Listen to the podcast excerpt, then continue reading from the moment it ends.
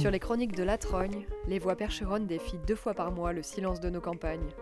Alors écoute Slam, Slam ta trogne, viens et propage sur le bocage du vivant. Propage ta voix, tes poésies, tes espoirs, tes révoltes et tes rages. tes espoirs, Murmure, fredonne tes rêves, tes rages, sans complexe, tes espoirs, sur la ta trogne. colère, murmure, Fredonne. fredonne. Ensemble, sur la Trogne. La Trogne vous propose aujourd'hui de vous plonger dans une histoire, celle d'un agriculteur, Roger Figuère, racontée par sa fille Michel. De la petite histoire au portrait, on se plonge dans un monde proche du début de la chimie et de la mécanisation dans l'agriculture. Les choix de Roger tout au long de sa vie mettent en lumière une démarche particulière et loin des modes de son temps. Une démarche qui s'inspire avant tout de l'observation, la curiosité et l'expérimentation, mais surtout de la détermination, pour parler, avancer et vivre avec la terre, le vivant, à une époque où la rentabilité laissait déjà présager cette fameuse distance qui s'opère aujourd'hui entre le cycle de la vie et la dématérialisation de cette dernière. Roger Figuère est né en 1930 et décédé en septembre dernier. On suivra tout au long de ce portrait la voix de Michel Safi, né à Perpignan en 59, et qui a grandi dans une maison que ses parents ont fait construire sur le même terrain que leur terrain agricole. Son père a choisi de faire de l'agriculture raisonnée assez tôt dans sa carrière. Et comme il y avait très peu de ressources à l'époque, il a pioché dans tout ce qu'il pouvait pour mettre en place des techniques de maraîchage non violentes. Avec des engrais naturels, qui n'étaient pas du tout à la mode. Et on l'a traité de fou, jusqu'à ce que ça marche. À l'époque, bah, la bio c'était tu plantes et tu attends, donc c'est pas fiable pour en vivre. Et il a toujours envoyé bouler les émissaires des multinationales qui cherchaient à le convertir à l'agriculture conventionnelle. Ils avaient une parcelle de 1 hectare seulement, mais il a fini par pouvoir vivre de ça en vendant des légumes aux grossistes, puis dans un tout petit magasin, une cabane en roseau à côté de leur maison. Michel a été témoin de plusieurs choses en relation avec ces expérimentations. Faut dire que quand elle était môme, elle a failli se cramer le visage par le bazooka anti-oiseau qui était installé au moment des semis, et qu'après ça, bah Roger, son père, l'a désinstallé et a commencé à parler aux oiseaux. Alors tout de suite, on vous propose avec la Trogne le portrait d'un homme à l'esprit fort et engagé. De quoi s'inspirer aujourd'hui?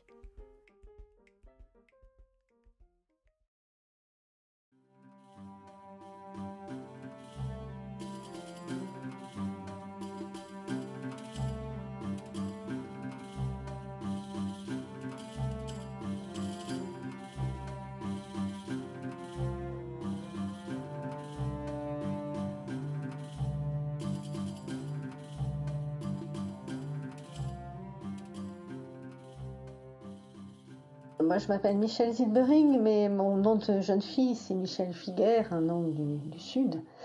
Et, euh, et mon père, donc, était euh, agriculteur, donc je suis née à la campagne. Je suis née, euh, j'ai vécu toute ma jeunesse à la campagne. Ma mère n'était pas agricultrice, elle était fille d'ouvrier, ouvrier émigré espagnol. Et ma mère est née en 1929, mon père est né en 1930. Donc voilà, pour situer un petit peu l'époque, parce que je pense que c'est important par rapport à, à l'heure ici. Et moi, je suis née en 1959 et j'ai une grande sœur qui est née en 1956. Donc voilà, à peu près le topo. Aujourd'hui, moi, je suis enseignante. Je suis parce que mes parents ont eu à cœur, enfin, ils avaient deux filles, donc ils savaient que euh, c'était très compliqué à l'époque, en tout cas, pour des, des femmes d'être agricultrices et que les exemples qu'ils avaient autour d'eux, ils n'avaient pas envie que nous les reproduisions, donc euh, ils nous ont vraiment poussé, ma sœur et moi, à faire des études, à, prendre une autre voie et à trouver, euh, à trouver une autre voie. Voilà. Donc, nous avons pris toutes les deux des autres voies et d'ailleurs ils nous ont fait faire de la musique pour ça aussi, parce que euh, ça c'est une, anecdote euh, qui n'a rien à voir avec l'agriculture biologique, mais euh, ma mère en fait était pétrie de, culture du 19e siècle et de Balzac et de tout ça. Et donc pour elle, euh, la musique c'était un vecteur d'ascension sociale. C'était euh, les filles de bonne famille font de la musique. Donc il fallait qu'on fasse de la musique. Donc on a fait de la musique. Ma sœur est prof de piano, moi je suis prof de musique, ça a marché. Voilà, bon, ça c'est fin de la parenthèse. Alors, pour parler de mon papa, de l'histoire de mon papa, euh, donc mon papa est né en 1930, il s'est marié euh, assez jeune, donc en 1953, ils se sont mariés. Pendant quelques années, il, a, il est parti, euh, après c'est à une quarantaine de kilomètres de Perpignan, ils étaient à Perpignan, pour, euh, bah, pour exploiter une terre qu'il louait parce qu'il n'y avait pas encore de place. Son père était agriculteur, donc euh, il n'y avait pas encore de place pour lui dans l'exploitation familiale. L'exploitation était toute petite, un hectare, malgré le fait que euh, Figuère à Perpignan, c'est vraiment un nom d'agriculteurs, c'est une, une lignée d'agriculteurs. Il y a même un quartier de Perpignan qui s'appelle les Jardins Figuères. Ça montre bien que, voilà, que Figuères, c'est vraiment un nom d'agriculteur. Mais au fil des héritages, des morcelages, des, euh, etc., puis il y a eu un arrière-grand-père qui, paraît-il, a, mangé l'héritage. Enfin bon, bref. Voilà, ça s'est amenuisé et la part qui revenait à mon grand-père, à moi, donc, c'était un hectare, donc tout petit, avec une, une maison euh, familiale sur l'exploitation, mais c'était tout petit. Donc en 1958, donc juste avant ma naissance, mes parents, donc mon grand-père commençait à se faire vieux, puisqu'à l'époque 58 ans c'était vieux, il était en 1900, donc 58 ans c'était déjà vieux à l'époque. Donc il a fait venir son fils pour faire la transition, reprendre l'exploitation et lui pouvoir euh, progressivement prendre sa retraite. Et donc ils ont repris l'exploitation familiale en 1958. Tout autour, c'était uniquement du maraîchage. Pour une raison simple, c'est que la tête n'était pas loin, c'est une plaine alluvionnaire, donc très très fertile pour les légumes, et que les parcelles, pour les mêmes raisons que mon, père, les, les- les familles d'agriculteurs, euh, euh, d'héritage en héritage, se morcellent les terrains, donc les parcelles étaient très morcelées, très pas très grandes, et du coup, euh, le maraîchage, c'était quand même la, production qui permettait de produire suffisamment avec une rotation de culture euh, suffisante pour pouvoir produire euh, de façon intéressante. Donc, à l'époque de mon père, ce n'est plus vrai aujourd'hui, mais à l'époque de mon père, il n'y avait pas du tout de céréales. Les champs de céréales, j'ai pas connu ça petite. Il n'y avait pas de, vaches, beaucoup trop gourmands en terrain. Il n'y avait pas de vaches, il n'y avait que très peu de, gens qui, qui produisaient, enfin il y avait quelques poulaillers, mais peu de gens en avaient. Euh, voilà, c'était vraiment euh, ce coin-là était réputé comme culture maraîchère, réputé d'ailleurs pour la, la- la qualité des légumes, parce que c'était une excellente terre. D'ailleurs, mon père disait souvent qu'avec une terre comme ça, c'était euh, c'était vraiment criminel d'arriver à avoir des légumes déséquilibrés, parce que la terre était tellement de qualité et tellement bonne que c'était c'était évident que c'était facile. Il a fait des légumes relativement conventionnels. euh, il a fait une variété. Alors, il, il a expliqué que la grande difficulté pour lui, c'était d'avoir de la variété en continu sur toute l'année, c'est-à-dire de pouvoir fournir toutes les semaines des légumes en, quantité et avec une certaine variété. Donc, ça demandait une sacrée science pour euh, prévoir que quand les carottes vont se terminer là, il va falloir que j'ai ceci, etc., etc. Et puis il y a cultiver avec la lune, ça aussi. Euh, il regardait la lune, euh, il regardait beaucoup la lune et il regardait les étoiles aussi. C'est quelqu'un qui était capable de prévoir le temps qu'il fera demain rien qu'en regardant le ciel du soir. Donc si le ciel a telle couleur, c'est que demain il va faire ça. Voilà. Et donc il, regardait la lune, il disait voilà euh, les, les feuilles en lune montante, les, les racines en lune descendante, etc., etc. Donc mon père est agriculteur, il n'a pas fait d'études euh, dans le sens où il s'est arrêté au certificat d'études, il a commencé à travailler à 14 ans. Il a appris l'agriculture avec son père de façon très traditionnelle et il faisait de l'agriculture traditionnelle comme son père l'avait toujours fait. Alors, son père à lui, donc mon grand-père, avait une logique de vie presque en autarcie.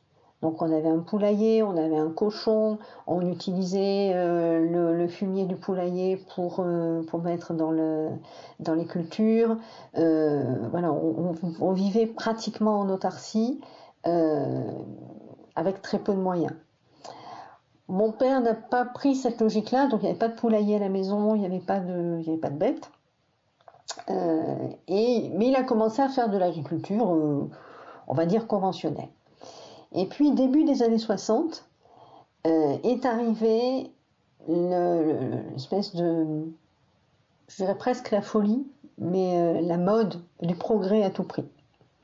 Donc il fallait produire plus, il fallait euh, progresser. Et là sont arrivés les ingénieurs agronomes qui était nouveau à l'époque. Avant, il n'y avait pas d'ingénieurs agronomes. Et bon, début des années 60, on a vu arriver des ingénieurs agronomes, des représentants le représentant des potasses d'Alsace, entre autres, avec qui c'est lié d'amitié d'ailleurs. Mais bon, plein de gens qui sont venus à la maison expliquer à mon père ce que c'était l'agriculture moderne. Donc il fallait, euh, en mettant des nitrates, en mettant un certain nombre de produits, on augmentait les rendements, c'était euh, mieux, etc., etc. Au départ, mon père les a écoutés parce que c'est effectivement quelqu'un de, curieux, mais quelqu'un qui, euh, qui n'a pas d'a priori. Lui, il expérimente et puis il voit après. Donc il les a écoutés. Assez rapidement, il s'est aperçu qu'il avait des maladies qui arrivaient, euh, des maladies qu'il ne connaissait pas, des maladies nouvelles. Alors il a dit aux ingénieurs agronomes, il leur a dit mais euh, attendez, regardez mes salades, regardez mes carottes, etc. Elles sont pas voilà. Et les ingénieurs agronomes lui ont dit il n'y a pas de problème, on a la solution. Donc on a des traitements pour les maladies. Donc il a commencé à traiter pour les maladies qui étaient créées, euh, voilà. Sauf qu'il s'est aperçu que les traitements étaient relativement chers. Du coup, il y a une logique, il s'est dit mais enfin on me fait mettre des nitrates et des engrais pour produire plus mais en fait, l'argent que j'ai en plus, je le passe en traitement et en produit. Donc euh, finalement, euh, ça revient à pas vivre mieux. C'est pas, pas mieux. Et puis il trouvait que mettre de l'engrais pour avoir des plantes qui au final sont malades et qu'on est obligé de soigner, c'était une idée qui ne lui plaisait pas. Avant, il avait un jardin euh, florissant sans, maladie, donc il ne voyait pas pourquoi il allait créer des maladies là où il n'en avait pas. Du coup, ça a été pour lui une évidence que tout ce qu'on lui faisait mettre dans la terre déséquilibrait la terre, que de ce déséquilibre naissait des maladies et que euh, ce n'était pas normal. Donc il a mis tout le monde à la porte, il a fermé sa porte aux ingénieurs agronomes, aux, conseillers, euh, etc. Et il a dit je ne mets plus rien. Il y a une interview de mon père euh, dans ces années-là où il dit l'agriculture biologique, c'est l'agriculture sans rien. On ne met rien. Bon. C'est ce qu'il a fait. Alors, comme il avait mis des nitrates et des choses comme ça dans la terre, parfois ça s'est pas trop mal passé. Pendant euh, l'année d'après, ça s'est très bien passé. L'année suivante, ça s'est bien passé, etc. Au bout de trois ans, il avait une terre qui était exsangue, qui, était complètement appauvrie. Et là, il a eu une année catastrophique dont il parle avec émotion parce qu'il avait une famille à nourrir et que ma mère ne travaillait plus à cette époque-là et que ben, ça a été une année extrêmement difficile pour eux parce que plus rien ne venait, les salades étaient toutes petites, c'était invendable, euh. donc là il s'est dit ok j'ai un problème, ma terre est trop pauvre, je dois la nourrir, mais comment? Comme il ne voulait plus revenir euh, dans, ce qu'on lui avait montré euh, dans, les, dans les engrais chimiques, etc., puisqu'il avait bien vu qu'il y avait des inconvénients, il s'est dit il doit y avoir un autre moyen. Mon père est quelqu'un qui, quand il a un problème, se dit toujours qu'il y a un autre moyen. Il y croit, toujours, quoi qu'il arrive, hein, il y a un autre moyen. Bon. Alors à l'époque, il n'y avait pas Internet, il y avait euh, très peu, enfin la presse spécialisée euh, agriculture biologique n'existait pas. Les, journaux agricoles euh, ne parlaient absolument pas d'agriculture biologique, donc la communication sur l'agriculture biologique était confidentielle. On est quand même début des années 60, hein, entre 60, ça doit être, je crois que l'année l'année noire c'était 63. Donc voilà, on est vraiment début des années 60. Donc vraiment, on n'en parlait pas. C'est vrai que je n'ai jamais su comment il avait fait, mais je ne sais pas par quel biais. Il a pris contact avec des gens qui, à l'époque, notamment un monsieur qui s'appelle Lemaire Boucher. Alors, je ne sais pas si c'est son vrai nom ou si c'est monsieur Lemaire et monsieur Boucher qui se sont associés. franchement, je ne sais pas, faudrait faire des recherches là-dessus, j'en sais rien. Mais qui étaient des gens qui commençaient à commercialiser des produits naturels pour faire le début de l'agriculture biologique. Notamment, je me souviens de sacs de guano qui arrivaient euh, du Mexique ou de je ne sais où. Euh, voilà, du, guano, des, algues, des choses comme ça. Et il a expérimenté plein de choses. Vraiment, il, a expérimenté et il a vu les résultats. Et il a vu que petit à petit, bah, sa terre se nourrissait, que euh, il, a, compris beaucoup de choses, mais il a compris vraiment en observant, en regardant, en, ayant une démarche expérimentale, vraiment euh, presque, je dirais presque scientifique, et en, essayant de comprendre ce qui se passait quand il mettait ceci, quand il mettait cela, etc. Et voilà, il a observé, il a et il a trouvé son équilibre son agriculture biologique euh, à lui, euh, voilà, de ça.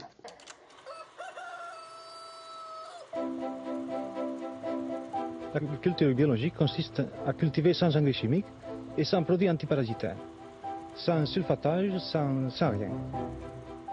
Alors ensuite, pendant assez longtemps, il a commercialisé ses légumes sans dire que c'était de l'agriculture biologique. À l'époque, ça n'intéressait personne, même pas les, consommateurs. Ça n'intéressait personne. Donc, il avait de belles salades, de belles carottes, c'était beau, c'était bon. Donc, il commercialisait ça comme n'importe quel euh, autre légume. Il allait au marché de gros. Le matin, il se levait très tôt, il allait au marché de gros, il vendait ça à des expéditeurs, à des revendeurs, sans dire du tout que c'était agriculture biologique. Et puis un jour, il s'est dit que quand même c'était un petit peu dommage de ne pas valoriser ça. Du coup, il a créé une marque qui s'appelait Figuère Nature pour valoriser un petit peu tout ça. Il a créé une marque et sous cette marque, il a commencé à vendre des produits à. Alors là, il a vendu à Déméter. On a eu une période, on avait des camions Déméter qui venaient chercher des légumes. Euh, ici, ça fait loin hein, de l'Allemagne. Perpignan, l'Allemagne, ça fait loin. Mais bon, ils venaient. Euh, moi, à l'époque, euh, là, j'étais en quatrième, je me souviens, parce que je commençais l'allemand et que j'étais chargée d'accueillir les, les, chauffeurs allemands. Euh, ils vendaient aussi à Pro 5, d'une marque qui existe toujours, qui est implantée là, pour le coup, à côté de Perpignan. donc, ils, vendaient des légumes à Pro 5, voilà, ils vendaient des légumes comme ça. Avec cette marque-là, il a commencé à expédier des légumes à Rungis, expédier des légumes, notamment dans le circuit La Vie Claire. Ça marchait très bien, il était très content. Et puis un jour, il y a une enquête de Que choisir sur le bio. Alors, le genre d'enquête que Que choisir n'arrête pas de faire depuis, euh, depuis. Du style le bio est-il vraiment bio, etc., etc. Donc, Que choisir est allé chercher des légumes à la vie claire, à Paris. Ils ont pris des carottes notamment. Ils ont analysé les carottes et ils ont dit ces carottes ne sont absolument pas biologiques. Sauf que les carottes provenaient d'une cagette, une cagette étiquetée Figuère Nature. Et là, il y a une personne, je ne sais pas qui, qui a téléphoné à mon père qui lui a dit euh, c'est scandaleux, vous vous rendez compte, euh, vos carottes ne sont pas bio, etc., etc. Là, mon père a failli s'étrangler, s'étouffer, enfin tout ce que vous voulez. Et puis, il a cherché un petit peu, il, a trouvé la date à laquelle euh, les carottes avaient été prélevées dans ce magasin de, la vie claire, sauf que lui, des carottes, ça faisait un mois qu'il n'en expédiait plus. Donc, il a bien compris que la cagette était à lui, mais les carottes, il y avait bien longtemps qu'elles n'étaient plus à lui. Là, il a compris que dans ce système-là, il ne maîtrisait absolument pas la continuité, il ne maîtrisait pas ce qu'on appelle aujourd'hui la traçabilité. Il ne maîtrisait pas ça, il ne savait pas ce que devenaient ses légumes, et il a bien compris ça, ça l'a, ça l'a tellement ulcéré, ça l'a tellement fait mal, qu'il a tout arrêté. Il a dissous sa, marque, il a, arrêté tout ça, il n'a plus du tout euh, expédié euh, ni vendu à Déméter ni à qui que ce soit.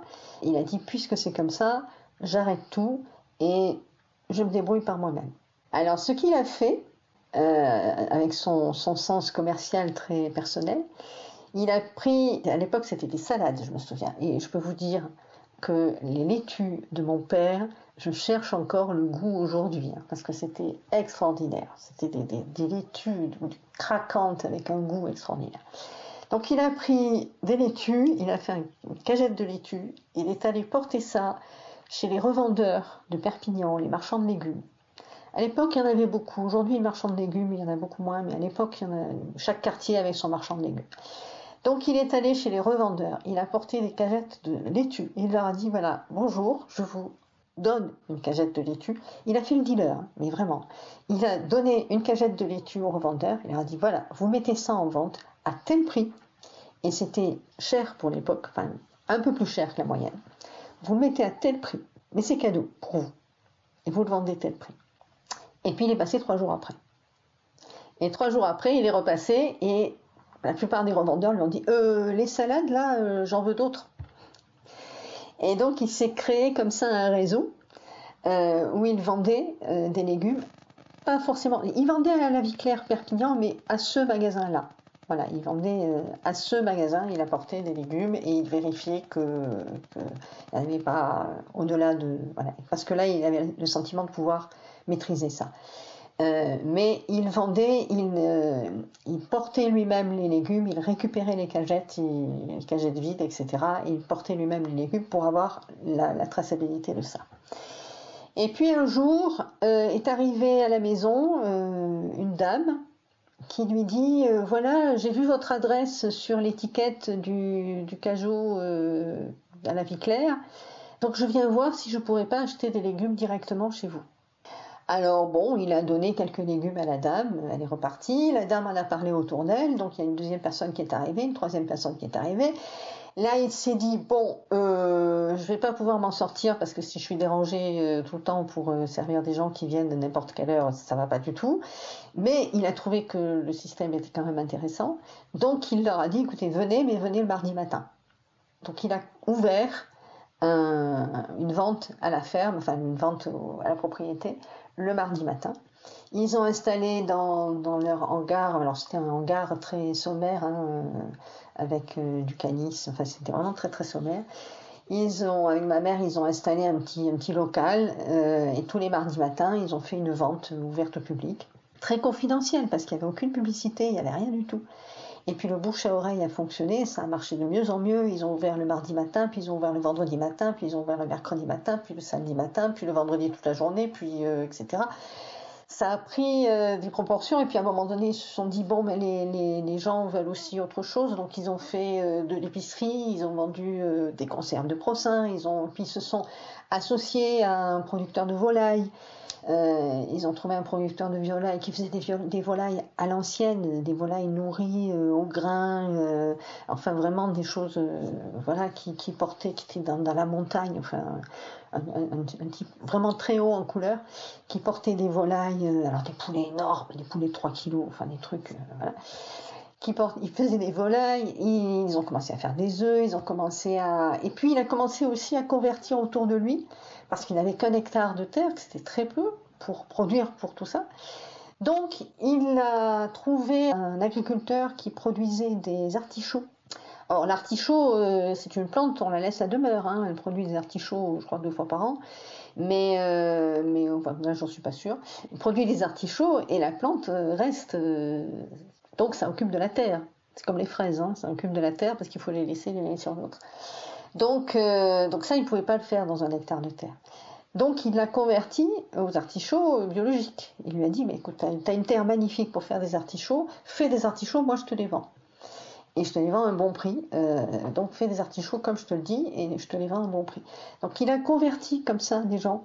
Il a converti un producteur de pommes de terre à la montagne. Il allait chercher des noix à Grenoble. Il allait chercher des pommes dans l'Hérault. Il était en relation avec un agriculteur de l'Hérault qui faisait la même chose que lui, la, vente à la propriété.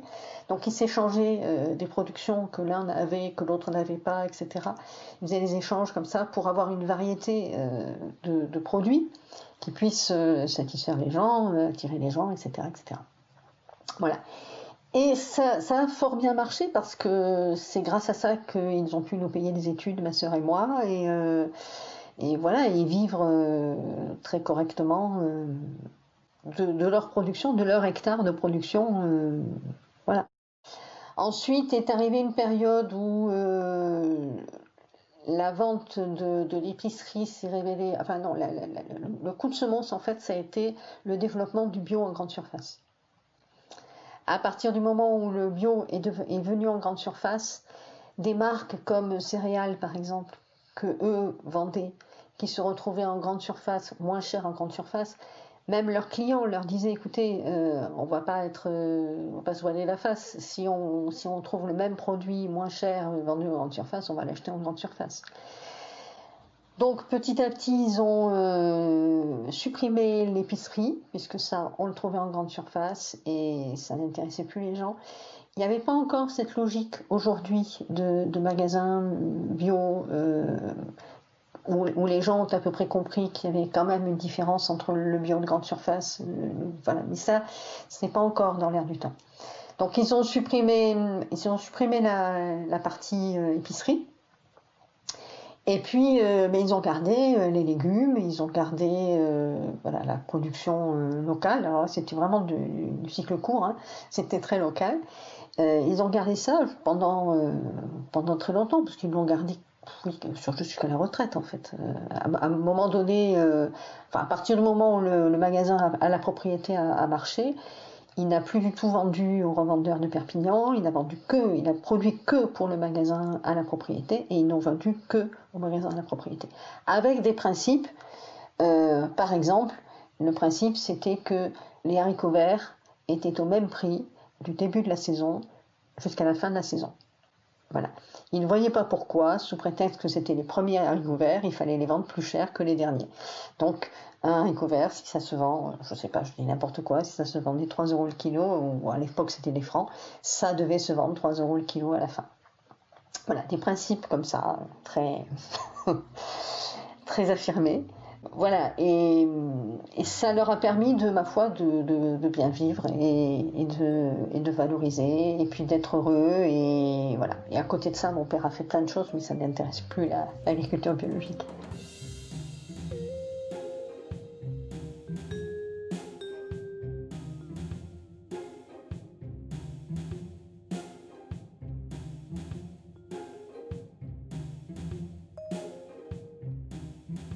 Une fable de La Fontaine qui s'appelle Le meunier, son fils et l'âne. Cette fable, cette fable, je la connaissais par cœur quand j'étais petite. Et cette fable dit exactement ça. C'est-à-dire, la fin de la fable, la morale de la fable, c'est je suis âne, il est vrai, je, l'avoue, enfin, il manque quelque chose au vert, mais que dorénavant, on me blâme, on me loue, j'en ferai à ma tête, il le fit et fit bien. C'est la fin de la, fable. Et cette fable, mon père l'a prise à son compte. C'est-à-dire que maintenant, je vais faire ce que je veux, comme je veux, chez moi. Personne ne viendra voir ce que je fais chez moi. Et donc, que ce soit les labels, que ce soit les ingénieurs agronomes, etc. etc. Manger mieux ne se résume pas à une étiquette. L'avenir de l'agriculture biologique se trouve aussi dans les mains du consommateur. Revenir à des produits locaux, dont on connaît le mode de production, reste parfois la meilleure garantie de qualité qu'il soit bio ou pas. Et moi j'ai un petit souvenir qui peut être rigolo aussi, c'est que dans, la terre de mon père, ça grouillait. Ça grouillait de vers de terre, de, de tas de choses. Et avec ma sœur, on a passé des heures à jouer avec des vers de terre. Il suffisait de faire un trou, on récupérait des vers de terre, on faisait des courses, on faisait, on de la dinette avec des vers de terre, on faisait des plats de spaghettis aux vers de terre. Mais euh, ça grouillait, on, creusait un peu, on prenait plein de vers de terre pour, dire qu'il y en avait des vers de terre. Et les champs d'à côté, à un moment donné, alors ça, mon père, ça l'a ulcéré quand il a vu faire ça. Il était malade, ça l'a ulcéré. Il y a eu une mode je pense, fin des années 60 à peu près. Il y a eu une mode pour justement euh, pour supprimer les maladies, on va stériliser la terre. Donc, on va euh, passer une machine à vapeur sur la terre qui envoyait de la vapeur très chaude, etc., pour tuer tout ce qu'il y avait de vivant dans la terre. Et comme ça, on aura un sol parfaitement sain. Et mon père, quand il a vu, alors le, voisin d'à côté a fait ça, a fait venir, ça coûtait très cher évidemment, euh, a fait venir ça, euh, je ne sais plus comment ça s'appelait, euh, mais pour désinfecter son sol à la vapeur. Et mon père, quand il a vu ça, mais était ulcéré. Il est allé voir le voisin. Il lui a dit, mais enfin, qu'est-ce que tu fais? C'est n'importe quoi on, ne cultive pas dans une terre qui est stérilisée, c'est pas possible. Et lui, il lui a, expliqué que, mais non, mais euh, il enlève toutes les mauvaises bactéries, tout, ce qui, euh, ce qui est vecteur de maladie. Donc, euh, donc, ça va être très très sain et ça va être très très bon. Voilà. L'environnement, c'était ça. donc, donc, il avait un petit peu de mal à communiquer avec ses voisins immédiats, on va dire. Voilà, il n'était pas fâché, mais alors, il y avait un problème de, concurrence dans ce. Il y a une telle divergence de vues dans les façons de cultiver que c'était compliqué de s'entendre avec ses voisins. Et ensuite, quand les voisins ont vu que la vente sur place marchait bien, que euh, les jours de vente, il y avait, euh, des voitures euh, garées dans tous les sens, que ça marchait vraiment très bien, là, il y avait des problèmes de jalousie. Parce que les gens disaient, mais enfin, voilà, c'est pas. Il y avait quelque chose qui allait pas. Il, avait. Quelque part, il avait trahi son clan parce qu'il avait changé de, méthode, il avait changé de façon de faire, il avait changé de façon de commercialiser, etc. Et mais les gens prenaient ça pour une trahison. Donc, c'est pas très bien vu. Alors, le voisinage, c'est une question euh, très très importante. Il était entouré de voisins qui ne faisaient pas de culture biologique, qui ne croyaient pas à la culture biologique, qui le regardaient vraiment de travers. Il y a un voisin, il l'a raconté souvent parce que ça l'amusait. il y a un voisin qui, est venu, qui un jour lui a dit mais enfin, avoue-le, la nuit, tu traites. Il n'y croyait pas. Les voisins ne pensaient pas que c'était possible. Donc les voisins n'y croyaient pas. Alors, dans le voisinage, il y, a, quand même un autre problème, c'est que l'eau d'irrigation était issue de ce qu'on appelle en catalan une agouille, euh, un ruisseau. Voilà. Mon père était président des ruisseaux. J'étais très fière de ça. J'étais président. Je suis président de quelque chose. J'étais président des ruisseaux. Donc, ça, consistait à vérifier que les ruisseaux étaient en bon état, qu'il n'y avait pas de, branches qui tombaient trop dedans, que l'eau pouvait s'écouler, etc., etc. Donc, cette eau, qui était l'eau de la tête, c'est le, le, fleuve qui passe à Perpignan, c'était l'eau de la tête qui était dérivée pour pouvoir irriguer euh, toutes les cultures qui étaient autour de la tête. C'était une terre alluvionnaire, c'était une terre très très riche, donc euh, il y avait tout un réseau de, ruisseaux. Avec des, euh, des, jours, on avait le droit de, prendre l'eau du ruisseau tel jour ou tel jour pour pas que tous les agriculteurs prennent l'eau, enfin, que les premiers aient de l'eau tout le temps et les derniers n'en aient jamais. Voilà. Sauf que cette, eau était de l'eau qui avait servi à arroser d'autres jardins en amont, qui n'étaient pas des jardins bio, et donc nécessairement l'eau était chargée en proportion euh, assez peu importante, mais enfin quand même, elle était un petit peu chargée de nitrate. Euh, ce qui explique que, par exemple, ma fille aînée, en première, a fait un TPE, euh, alors, forte de, parce que mes, enfants admirent beaucoup leur grand-père, forte de l'admiration qu'elle avait pour son grand-père, elle a fait un TPE pour euh, montrer la différence entre une laitue biologique et une laitue de Carrefour.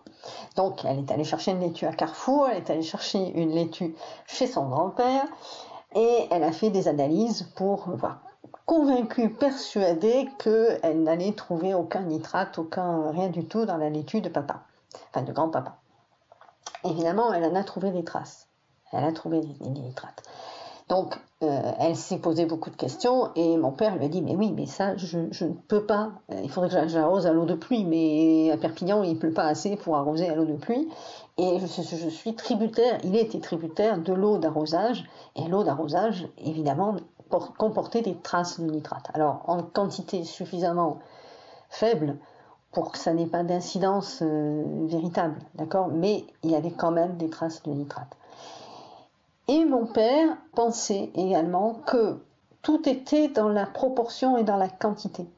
C'est-à-dire qu'à la fin, il pensait que ce ne sont pas les produits chimiques qui sont nécessairement mauvais. Il, disait que euh, dans l'agriculture conventionnelle, les produits chimiques sont utilisés dans des doses infiniment trop fortes, ce qui déséquilibre la terre. Et d'ailleurs, à la fin, puisqu'à un moment donné, il, était sous le label euh, Nature et Progrès pendant longtemps. Du moins, quand il avait sa société, quand il avait sa marque, etc., il était sous le label Nature et Progrès. Quand il a dissous sa marque, il a également refusé le label Nature et Progrès parce qu'il voulait être libre chez lui, enfin, la notion de liberté pour lui c'était très important. Il voulait être libre de pouvoir cultiver comme il le voulait. Quand il avait le magasin, il n'y avait écrit biologique nulle part. Il n'y avait pas une banderole ici, euh, légumes biologiques. C'était écrit nulle part. Simplement, il disait, moi je fais de l'agriculture logique. Et il disait, l'agriculture logique, c'est que je vois quand ma terre a besoin de ceci ou a besoin de cela. Voilà. Et il disait, la potasse, par exemple, qui était interdite en agriculture biologique, il disait, la potasse, c'est bon pour la terre, il en faut un petit peu de potasse. Mais il en faut à des doses infinitésimales. Il dit il faut faire de l'homéopathie avec la potasse. Il faut en mettre un soupçon qui équilibre la terre, mais qui fait que, en fait, dans le légume à l'arrivée, il n'y en a plus. Mais ce soupçon-là, il peut changer l'équilibre de la terre. Tout était dans la, dans la, dans l'observation et dans la proportion. Et c'était quelqu'un, moi ça j'admirais beaucoup, qui regardait, euh, je me souviens, il regardait un champ, un, champ de carottes, une rangée de carottes, moi, je l'ai trouvé très belle, ces carottes. Et il m'a dit non, euh, ça va pas. Et en fait, il le voyait rien qu'à la nuance de vert de la feuille. C'est-à-dire que les carottes n'avaient pas le bon vert qui allait bien. Et lui voyait qu'il manquait, alors je ne sais pas de, quoi manquait-elle, ces carottes, je n'en sais rien, mais il voyait qu'il manquait quelque chose parce qu'il n'y avait pas la bonne nuance de vert.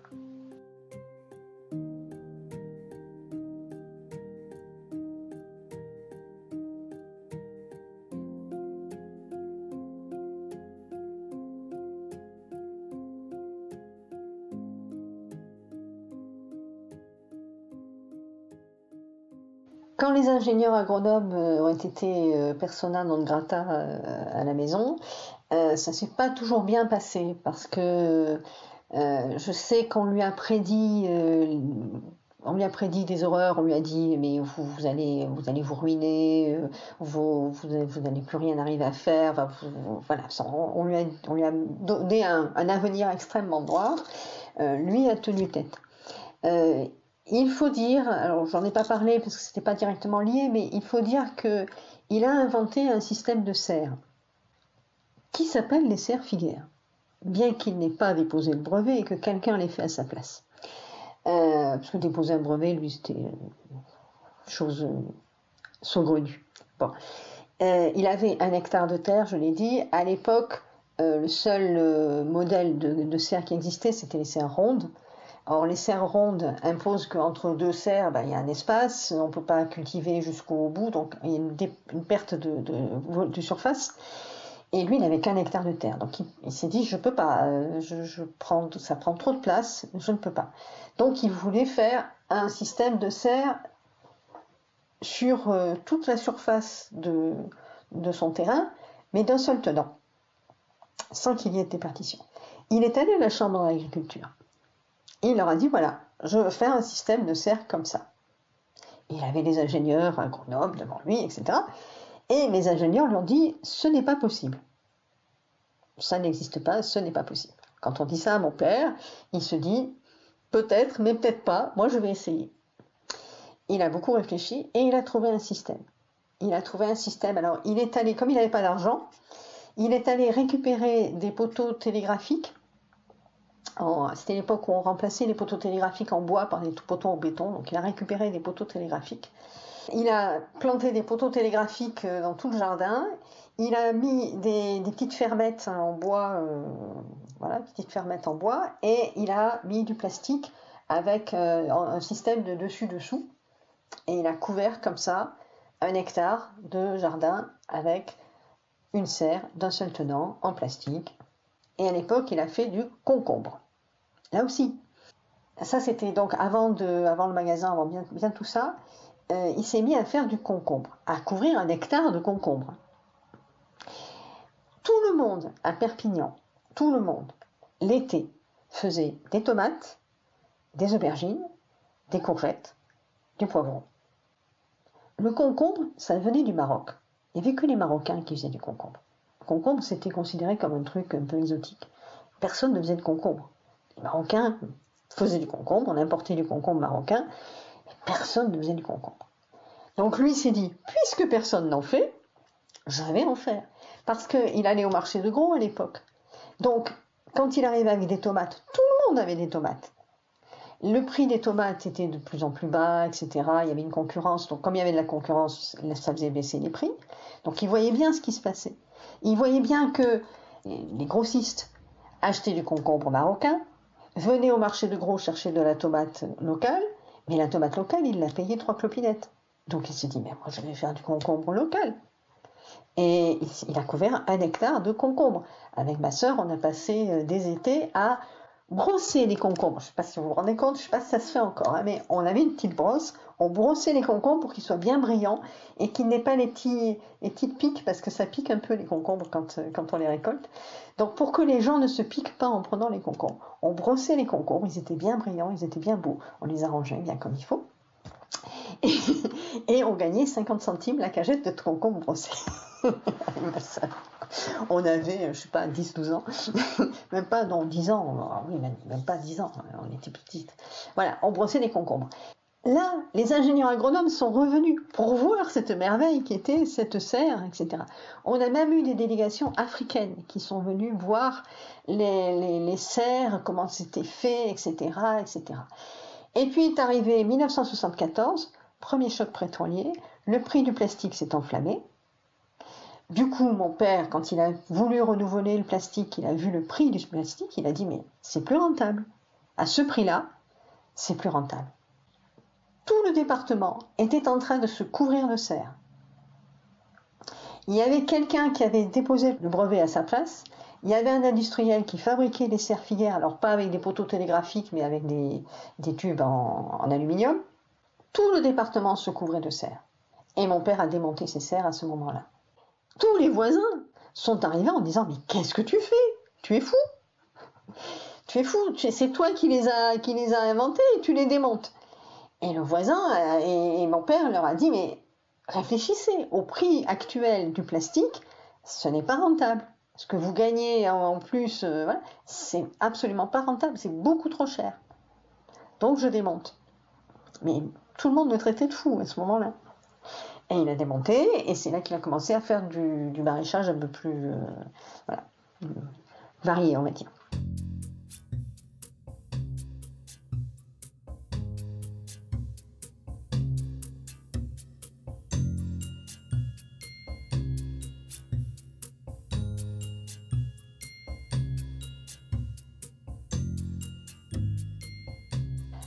Tout autour du jardin, il y avait des haies. Il y avait une haie de laurier laurier sauce. Extraordinaire. Des lauriers qui étaient, à mon avis, les lauriers datés bien du 19e siècle. Enfin, c'était des lauriers euh, très, très, très anciens. C'était une haie extrêmement épaisse. Pour vous dire, on faisait des cabanes dans, la haie. On, arrivait à, faire des cabanes avec ma soeur dans la haie. Donc, euh, c'était euh, voilà.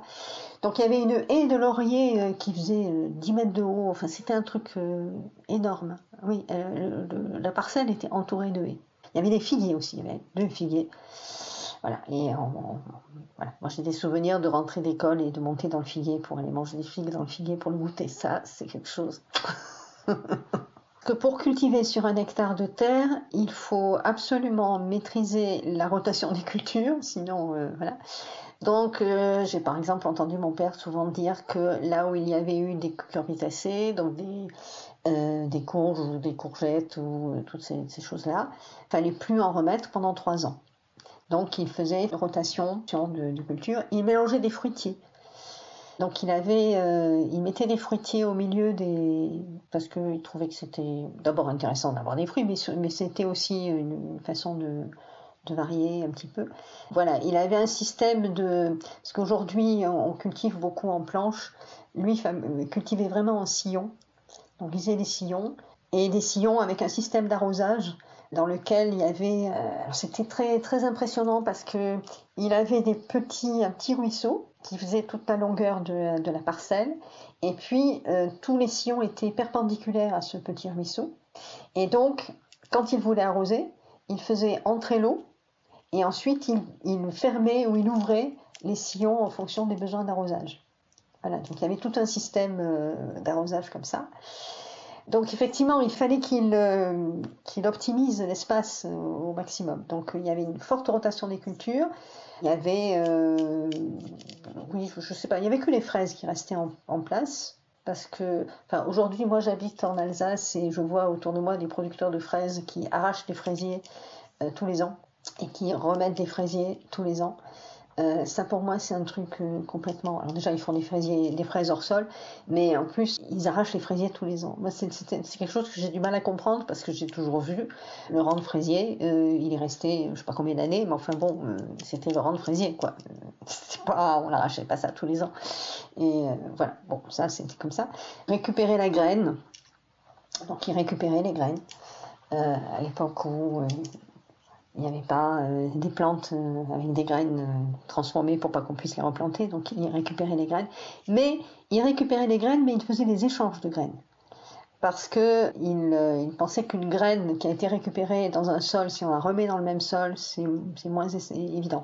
Donc comme il était en relation avec d'autres agriculteurs avec qui il échangeait des légumes, il échangeait des graines aussi, ces agriculteurs-là. Voilà, et puis il travaillait sur les variétés aussi, sur, euh, les, variétés qui pouvaient euh, non pas produire plus, mais produire bon, parce que lui vraiment pensait que la différence, elle se faisait au niveau du goût et il était convaincu que les gens qui venaient chercher ces légumes ne venaient pas parce qu'ils étaient bio, mais parce qu'ils étaient bons. Et c'est vrai qu'ils étaient très bons. Ça, alors là, évidemment, j'ai l'air d'être de parti pris parce que je suis sa fille, mais franchement, ils étaient très bons. Et la saveur? La saveur, évidemment, est excellente. On retrouve la saveur des, des légumes d'antan et des fruits d'antan. Ils faisaient des courgettes blanches, par exemple ce qui aujourd'hui est rare à trouver. On trouve des courgettes vertes partout, même en bio. Euh, mais lui faisait des courgettes blanches et il faisait euh, des, variétés, des tomates. Euh, aujourd'hui, on, parle de tomates anciennes, mais, les marmandes ou les Saint-Pierre, lui, il faisait les marmandes et les Saint-Pierre parce que c'était les variétés qui donnaient des bonnes tomates. Le jour où il a essayé les tomates hybrides, il a, il a, il a même pas fini la saison. Il a arraché les pieds, il a dit bon, ça c'est même pas vendable. Parce que, parce que si c'était pas bon, c'était pas vendable, ça c'est sûr. Le goût avant tout.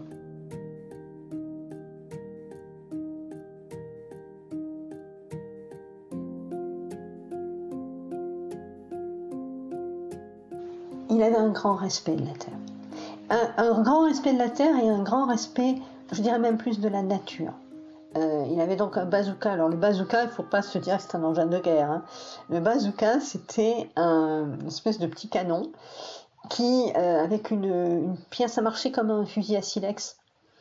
Et en fait, toutes les 5 euh, minutes, un truc comme ça, ça faisait un coup, comme un coup de fusil, c'est pour ça qu'on l'appelait bazooka, parce que ça faisait un bruit assez fort, pour faire peur aux oiseaux ça les tuait pas du tout. Hein. voilà. Simplement, ça faisait du bruit et ça faisait peur aux oiseaux. Alors effectivement, euh, il paraît que quand j'avais 3 ans, je suis allée voir ce qu'il y avait dans, la bouche du bazooka et bon, j'ai laissé quelques cheveux, mais bon. voilà. Mais c'est quelqu'un qui, après, donc ça c'était, j'étais toute petite, donc le bazooka c'était au début. Mais plus tard, bien plus tard, mon père était quelqu'un qui pensait que l'intention, avec laquelle on fait quelque chose a une influence sur ce qu'on fait. Pour exemple, pour lutter contre le ver du chou. Le ver du chou, c'est un vrai problème. Personne n'a envie d'acheter un chou mangé par des vers. Bon. Eh bien, quand il plantait des choux, il parlait à ses choux. Alors, c'est pas étonnant que les voisins le prennent pour un fou furieux, mais bon, il parlait à ses choux. Et il expliquait qu'il comprenait très bien que les vers avaient besoin de manger du chou, mais qu'ils n'avaient pas besoin de manger tous les choux. Donc, ils pouvaient manger quelques choux, mais pas tous. Eh bien, croyez-le si, vous le voulez, mais je vous assure que c'est vrai. Dans son rang de choux, dans son sillon de choux, il y avait des choux qui étaient mangés jusqu'au trognon par les vers, et les choux d'à côté n'avaient rien. Il parlait aux oiseaux et il expliquait aux oiseaux que il mettait quand il semait qu'il avait mis plus de graines que nécessaire pour les oiseaux, mais qu'il fallait pas tout manger, qu'il fallait lui en laisser. Et ça se passait très bien. Alors effectivement, il se met un peu serré, mais bon, voilà. Pour un moment, ça se régulait, les oiseaux mangeaient quelques graines, et puis, euh, et puis c'était bon.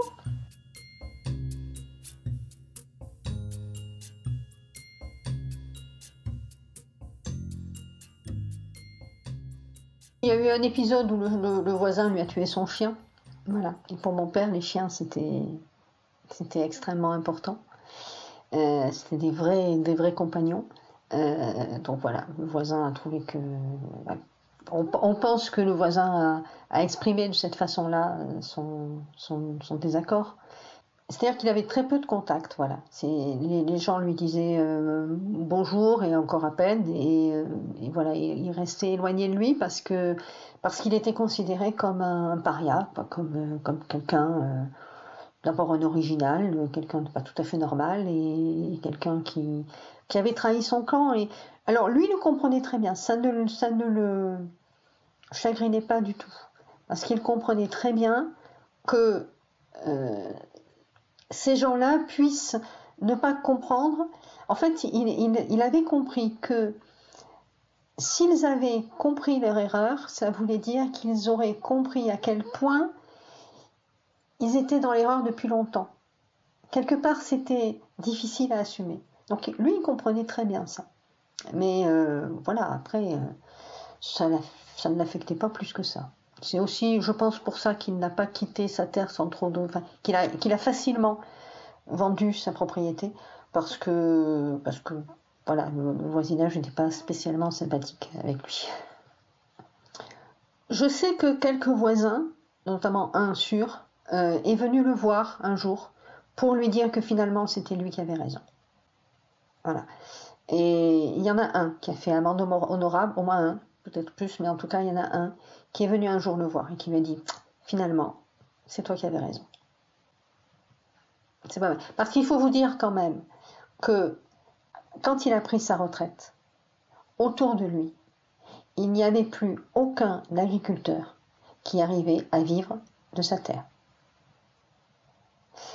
Tous les agriculteurs autour s'étaient endettés jusqu'au cou pour faire des serres, pour stériliser la terre, pour euh, faire des tas de choses euh, diverses et variées. Tous les agriculteurs de sa génération, lorsqu'il a fallu transmettre la propriété aux enfants, ont d'abord été dépossédés par les banques. Tous. Voilà. Tous étaient vraiment endettés jusqu'au cou. Et ça aussi, ça, euh, c'est quelque chose que mon père a toujours refusé il a toujours dit euh, peut-être que je resterai petit, mais je me ferai tout seul et je ne demanderai jamais rien à personne parce que je ne veux rien devoir à personne. Donc faire un crédit pour mon père, c'était inimaginable. C'était pas possible. Donc les banques jamais ne, mettront euh, leur nez dans mes affaires. Donc lui n'a jamais fait un emprunt pour quoi que ce soit. Mais autour de lui, tout le monde était endetté jusqu'au cou et avec des, crédits tels que, bah, à la fin, euh, lorsque, s'agit de, prendre la retraite, etc., en fait, les banques ont tout pris. Tout. Et quand il est parti, plus aucun terrain autour n'était un terrain agricole cultivé. Aujourd'hui, mon père a pris sa retraite à, il a repris sa retraite à 72 ans donc tard. Bon, il avait quand même arrêté plus ou moins, disons que il avait amenuisé, il a, il a, il a fait une décrue, on va dire. Voilà, il a, il a fait une retraite progressive. Il a supprimé des jours de vente, etc., etc. Puis progressivement, les, les clients se sont amenuisés. Mais les, les, derniers clients qui sont, qui sont venus venaient depuis, depuis très très longtemps, venaient depuis 40 ans. C'était vraiment des gens très très très fidèles. Et bon, il a pris sa retraite officiellement à 72 ans. Et nous étions partis, ma sœur et moi. Euh, il était à Perpignan, il n'y avait plus personne. Donc euh, il s'est résolu à vendre la propriété. Euh, nous pensions, ma sœur et moi, que ce serait très difficile pour lui. Mais pour lui, voilà, sa, vie professionnelle était finie. Donc euh, voilà. Aujourd'hui, sa propriété, est, ben, c'est une terre sur laquelle il y a des chevaux. C'est, euh, ça a été vendu à un agriculteur, mais qui ne l'utilise pas pour, euh, pour cultiver, qui en a fait un, jardin pour, pour mettre son cheval. Et voilà. Ça lui déplaît pas. C'est terminé pour aujourd'hui. Vous venez d'entendre Roger Figuère, le portrait d'un homme agriculteur passionné, à l'esprit fort et créatif, raconté par sa fille Michel. Nous souhaitons avoir par ce biais rendu hommage à Roger, qui est décédé en septembre dernier, paisiblement et entouré de ses proches. Aujourd'hui, son petit-fils Sébastien a repris son flambeau en lançant son exploitation maraîchère bio à côté de Binic en Bretagne.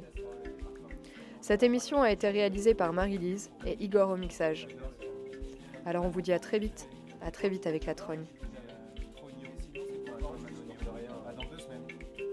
Vraiment de temps en temps.